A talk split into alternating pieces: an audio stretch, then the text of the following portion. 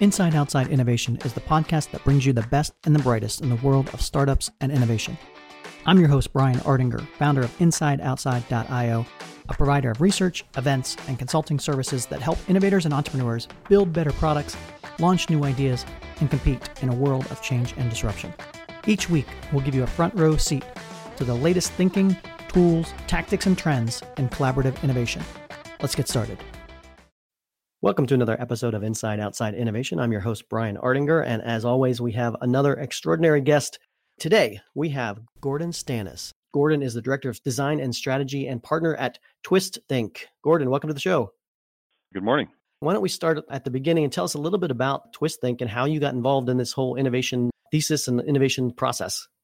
Twisthink was born of frustration with several people working in a variety of industries that knew there was a better way to conduct innovation, not just more efficiently, but with a greater degree of excellence and precision. So uh, we started the firm nearly two decades ago based on this presumption that you bring the best talent into a space, you create the greatest environment possible for that talent to flourish in, and you twist together design minded, innovation minded individuals with technologists, really creative technologists. One of our taglines we trademarked this 15 years ago the science of design and the art of technology. Because the average person presumes wrongly that design is all about art and that technology is all about science. And they both have a dimension of art and science to them Absolutely. One of the reasons I wanted to have you on the show is you've had a chance to work with companies like you know Whirlpool and Stryker and that, and you've been involved in the innovation space not only from like just software and that, but you also get your hands dirty in the hardware space as well. So, talk a little bit about some of the core case studies or, or core things that you've built where this process has borne out and shown some fruits of the innovation process. We do 150 projects a year, and you play that out over two decades. So we've got a handful of things to choose from, but we have our favorites. We have a few things that have literally revolutionized uh, their industry. One in particular that has had great global acclaim is something we did for Crown, and it's a digital glove. It's a powered glove, very lightweight, only weighs about an ounce and a half. And this ounce and a half glove drives a three ton lift truck. And it's doing so in a million square foot warehouse environment in which dozens of such three ton objects are zipping past each other. And it does it safely and it does it efficiently. And in fact, the reason that we were even asked to do this was to solve a safety problem. There was a significant safety problem with these lift trucks. And so, in doing so, in, in solving that safety problem by driving a truck remotely with a glove, we actually did something even greater than solve the safety problem. Inadvertently, we eliminated 70% of footsteps from workers each and every day. That oh. is a huge health and wellness benefit to our customer and their customers, and one of the reasons why it has led to such significant adoption. And I guess there's another punchline associated with that particular project, and that is our client didn't raise the price of the product by 5% or 10% because they brought this new innovation. It was a factor of 2x. Huh. So there is a payback for taking a chance and investing in breakthrough innovation, we have countless case studies of significant paybacks like that. So, maybe talk through a little bit of the process of how you work with clients. I know a lot of people come to design firms and that kind of after they've had the idea and that. How do you work with a client and how do you come up with the proper thing to actually introduce into a marketplace? When we started the firm nearly two decades ago, there were these awful little objects called MRDs or market requirement documents. And it was this completely inappropriate, unfair task of some marketing leaders at some corporation where they were supposed to imagine an opportunity and imagine all of the attributes of the solution for a poorly understood stakeholder or stakeholders and then document that on paper so take complex ideas that they couldn't possibly have a handhold on, put them into an uh, artificial form on paper, and then send those to us. And we're supposed to ingest these X's and O's and characters and convert them into delightful three-dimensional user experiences. And everybody realized quickly, after a few years, thankfully, that those don't work. They never work. It's an impossible task to ask of marketing people. So the way we engage with our clients is a good old fashioned conversation and mm-hmm. getting to know them, getting to know their industry, getting to know who their stakeholders are, beginning the process of ranking the stakeholders from an importance standpoint, beginning the process of understanding the journeys that their stakeholders go on, which allows us to start to uncover the pain points within those journeys. And then, only then, we have entered kindergarten and we stand any chance at all of solving problems with solutions and experiences that customers will love. Hey, listeners, I wanted to pause this interview for an exciting new announcement. We are bringing back the Inside Outside Innovation Summit right here in Lincoln, Nebraska. Mark your calendars for October 20th through the 22nd. Tickets are on sale at theiosummit.com. We are going to have experts from the world of Disney, Facebook, American Express, Nike. All these folks are coming together to talk about innovation, disruption, startups, and the world that we live in today. Check it out at theiosummit.com, and we'll see you in October. You make an interesting point. We talk a lot about in this innovation space how this idea of uncertainty and how do you de-risk particular ideas, and it seems like you know, the only way you can do that is in the marketplace where customers are telling you what's working, what's not working, and you can't do that in a garage or you can't do that in within your own four walls of a corporation. You have to kind of get out and interact with folks. How do you go about that particular process of understanding what customers really need and developing solutions that actually solve those particular problems? You're spot on. We cannot do it in a cave. We shamelessly use any process that will yield excellent results as fast as possible for the least amount of money and, and time. So that can range between phone interviews, which are easy to do. You can do them globally and they yield pretty good results. When we do a phone interview with somebody, they've got a picture in their head, we've got a picture in our head. We're again trying to use words to communicate complicated ideas most communication takes place gesturally. You've probably heard the mm-hmm. statistic mm-hmm. about it's 10% written, it's 20% oral, and the rest of it's gesture. So we're missing out on a huge component of communication when we do these interviews. It's better if we're able to do them face to face. But the best method is to have a prototype and just shut up and let somebody use it. That yeah. is by far the best. But that's a pretty expensive. We've invested a lot of money to get to this prototype that can stand alone and function and we just shut up and watch people use it and we don't coach them we watch them fumble through their initial experience and so forth but there's this thing in the middle which it doesn't cost a million dollars to get to and it doesn't take six months to get to we can get there in a month mm-hmm. and we've termed it a visual research tool and so it's better than an interview it's even better than plain old ethnography because we take the collective hunches of our clients and the interviews that we've done with their stakeholders and our highly intuitive design team. And we create plausible scenarios, plausible products, plausible processes, and we visualize them in a way that they're very easy to understand by the average person, the average pedestrian. And so sometimes they take the form of not a comic strip, but sort of mm-hmm. a storyboard, okay? Like a Hollywood storyboard. And we create these very carefully, and we're really careful with the way we draw them so people don't become enamored with the illustrations. They clearly communicate what's happening. And so we create these illustrations with our clients. When we feel they're good enough, we schedule hour long go to meetings with one stakeholder at a time. We review this process. We review this potential solution. We call it a sacrificial lamb because we know it's absolutely impossible for it to be the right solution. It's right. just a good solution. It's a plausible solution. The average person looks at that kind of like the Kickstarter idea. They look at that idea, they start to get lulled into this sense of it's already done. They're looking at it as if it's real and they're imagining themselves using it and experiencing it.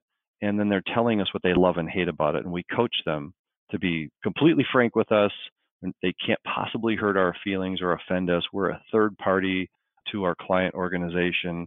And we just want to know what they honestly think. And they tell us what they love and they hate. And we use that information. We do 10 or 15 of those. We use that information as a platform to start the actual design process. And this process typically yields a couple of things. One is it confirms some hunches that our clients already had. Then it provides brand new information that they could not possibly have known, which is extremely useful. And it fuels the innovation process going forward. And this can all be done very quickly for a reasonable price that the average corporation can digest. It creates momentum and it gives people confidence and allows them to take the first baby steps into a full HCD process. That's pretty cool. So you've been in this space for, you know, like you said, a couple different decades. And obviously two decades ago to prototype and build things, and that was probably different than it is today. What are some of the biggest changes that you've seen over the last couple years that have enabled your work to be better? And what kind of trends are you seeing that you think will impact your work in the future? Great question, hard question. Because we work in so many different industries, it's really difficult to say. I wish I could say that everybody's embraced human centered design principles and everybody's willing to make the investment to doing the right thing to surprise and delight their stakeholders so that they can grow their businesses. And I'm kind of saddened to say that I don't think we will ever be finished trying to inspire hope in our customers' hearts and minds. There's such an efficiency mindset. My guess is if you visualize this, visualize a leader of a corporation and they're standing on two feet and in a perfect world they would be putting equal amount of weight on each of those feet and they'd have a solid stance right yep. well one of those feet represents innovation excellence and one of those feet represents operational efficiency opex excellence okay yep. uh, right now the average leader of the average corporation is putting about 95% of their weight on operational excellence and 5% of their weight on innovation excellence. We find that absolutely maddening, completely frustrating. And we spend an incredible amount of our time and energy convincing leaders of the wisdom to balance their stance. Mm-hmm. That makes perfect sense from the standpoint of, I mean, we see so many changes in the world today, whether it's, again, technology that's quickly changing the way businesses and industries think to the way even talent is being used. Are there particular obstacles or case studies that you've seen that have helped corporations overcome that obstacle and make a shift to more of that balanced approach? It's kind of simple, actually. They have to get a base hit and get a taste for it. Hmm. They have to invest a dollar and get two dollars back and say, "Hey, that was kind of fun. Let's do that again." And then realize that that's actually repeatable. You can squeeze a nickel all day long, and you'll get little slivers of shiny objects shooting out of it, but you're never going to like replicate the nickel, right? And that's operational excellence. So you get to a point, don't get me wrong, I totally get the value of operational excellence. As it relates to projects we work on, we design something for a client, it goes into production, it's very successful, and then they can tune their manufacturing process and their delivery process, and they can keep wringing out efficiencies out of that innovation so that they can maintain their margins over time as that product, service, or experience goes from sunrise to high noon to sunset and becomes irrelevant like a Walkman. Okay. It's very important. But we don't have to stand on a soapbox and tell people to do that. Everyone's going to do that naturally. It's absolute human nature. What is not absolute human nature is for leaders of organizations to have a balanced stance and insist on investing in core, adjacent, and breakthrough innovation for the long term sustainability of their corporations. Mm-hmm. That is not natural. That requires the perpetual soapbox and whatever you call those bullhorn things where you push a button like a cop and you yell through the cone shaped speaker. That's always going to require a sell. And part of the reason for that is quantitative things are easy to understand and they're easy to embrace one plus one equals two. That doesn't take a lot of critical thinking to embrace those ideas. But innovation excellence is qualitative, and it requires a qualitative process and an embracing of human-centered design. And it's not a spreadsheet, is it? There's no rearview mirror oriented market survey that will tell you what to do tomorrow. They don't exist. Well, I think it you know comes back to what you were saying originally, where it's when you first come up with that particular idea, a lot of it is unbaked, uncertain, unknown until you start that process of building something out and testing it and trying things and moving forward and experimentation. Talk a little bit about this fuzzy front end, this opportunity spark that happens when a company or a person has a new idea And then how does that play into the overall process of innovative uh, works? The way we look at the world from a process standpoint and how exciting new ideas get to the marketplace is there's two phases. Phase one is the innovation phase. That's human centered design. That's the four step human centered design process of discovery, analyze, create, and develop. So, whether you call it design thinking, human centered design, and make up a new one tomorrow, who cares? Right. That's the innovation process. Okay. And then right next to that, to the right of that, downstream from that, is the product development process. Product development is different. You know exactly what you're trying to develop for production. There is no big discovery process. You have a specific thing and you're optimizing it and you're it's an agile process. You're optimizing and tuning and we use Scrum. I would advocate that anybody who's in the product development world fully embrace Scrum, whether it's hardware or software, I don't care. It's mm-hmm. smart. Designers have been using a Scrum like process for 50 years. They just didn't have a codified name for it. But so that's the product development process that's downstream from human centered design. Your question was about the thing that precedes both of those. And we're absolutely fascinated by that uncharted territory because the way things get started, the way projects get started, the way things, the spark, the meek but powerful little spark that kicks off a human centered design process, it's got to come from one person. And then it sort of mm-hmm. spreads to two people, and that requires imagination. So, imagination is the precursor to all innovation. To us, it's sort of a mathematical process. You have curious person with an imagination who can combine that imaginative idea that happened between their ears with a team and they collectively collaborate creatively and they create new opportunities together. And all of that leads to innovation. So we're extremely keen to studying what happens at what is sometimes called the fuzzy front end or the watershed moment or mm-hmm. FEI front end innovation. How a leader or a small team within an organization determines that, you know what, our compass needle is pointing in that direction and it's a hunch and we think it's worth investing a small amount of money and time to test that hunch. And best case scenario is that begins to snowball. Yeah, absolutely. You got to have something to begin the journey out with. The last core topic that I like to talk to most of my guests about is the idea of talent and team. Obviously, uh. it doesn't happen without you know smart people doing interesting things. What is your take on how do you find and nurture innovative talent, whether it's within your company or working with clients? What are the core competencies or core things that you look for in an innovator? Kind of like that process I just outlined. We're looking for curious people. We're looking for courageous people because let's face it, creating new things takes a fair amount of courage. There's a fair amount of discouragement that's inherent in the process. We're looking for people who don't mind failing, who view failure as not just, oh, I have to deal with failure in the process of doing my job and innovating for my client. That's not the right way to look at it. The right way to look at it is that failure is a necessary ingredient. It's like oxygen to the process of innovation. Without oxygen, you will die. You will go nowhere. So mm-hmm. we insist on rapid early failure for the purpose of learning and developing trade secrets within our organization and our client's organization. Those trade secrets are incredibly valuable.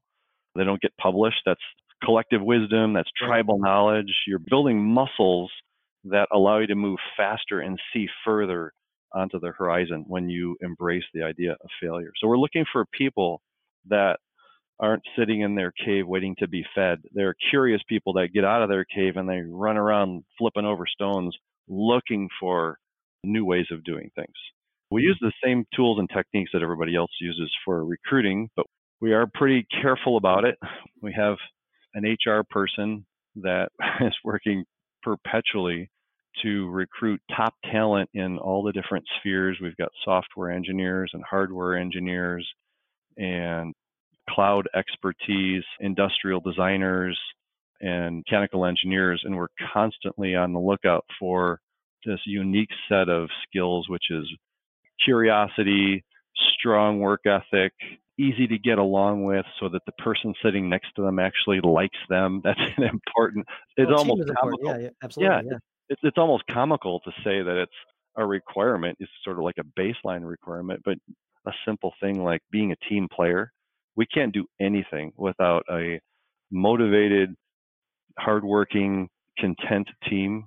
We work five to six days a week and we break a sweat every single day. And you better enjoy who you're breaking a sweat with, or yeah. else it's all going to fall down fast. That collaboration is so key. Gordon, I've had an amazing conversation with you. Thank you very much for being on the Inside Outside Innovation podcast today. If people want to find out more about yourself or about Twisthink, what's the best way to do that? Twisthink.com. Twisthink is spelled T W I S T H I N K. So our website is pretty recently refreshed and we add content to it pretty consistently. We're pushing blogs about our point of view. And that's really at the end of the day, what we offer our clients is our point of view. We know where to make compromises intelligently and where never to make compromises. Gordon, thank you very much for sharing your insights with us today at the Inside Outside podcast. I look forward to future conversations and thank you very much for being a part of the show. Hey, it was my pleasure. Great talking to you and have an awesome day. That's it for another episode of Inside Outside Innovation. If you want to learn more about our team, our content, our services, check out insideoutside.io or follow us on Twitter at the IO Podcast or at Ardinger. Until next time, go out and innovate.